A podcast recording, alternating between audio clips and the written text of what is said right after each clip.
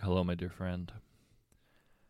I don't know who needs to hear this, but when your English teacher asks you to explain why an author chose to use a specific metaphor or literary device, it's not because you won't be able to function in real world society without essential knowledge of Gatsby's green light or whatever the fuck. It's because that process develops your ability to parse a text for meaning and fill in gaps in information by yourself. And if you're wondering what happens when you don't develop an adult level reading of comprehension, Look no further than the dizzying array of examples right here on Tumblr.com. This post went from 600 to 2,400 notes in the time that it took me to write three emails. I'm already terrified for what's going to happen here.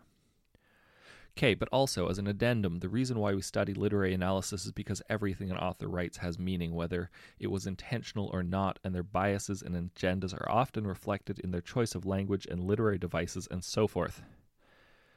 And that ties directly into being able to identify, for example, the racist and anti Semitic dog whistles often employed by the right, or the subconscious word choices that can unintentionally illustrate someone's biases or blind spots.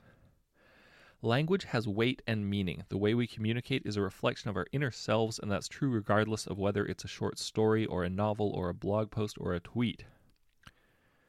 Instead of taking a piece of writing at face value and stopping there, assume that there is assuming that there is no deeper meaning or thought behind the words on the page, ask yourself these two questions instead. 1.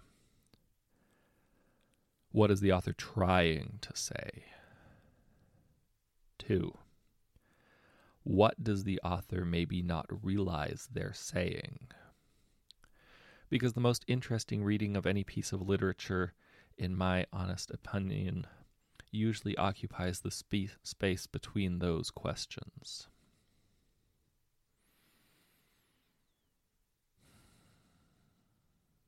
Be well, my friend.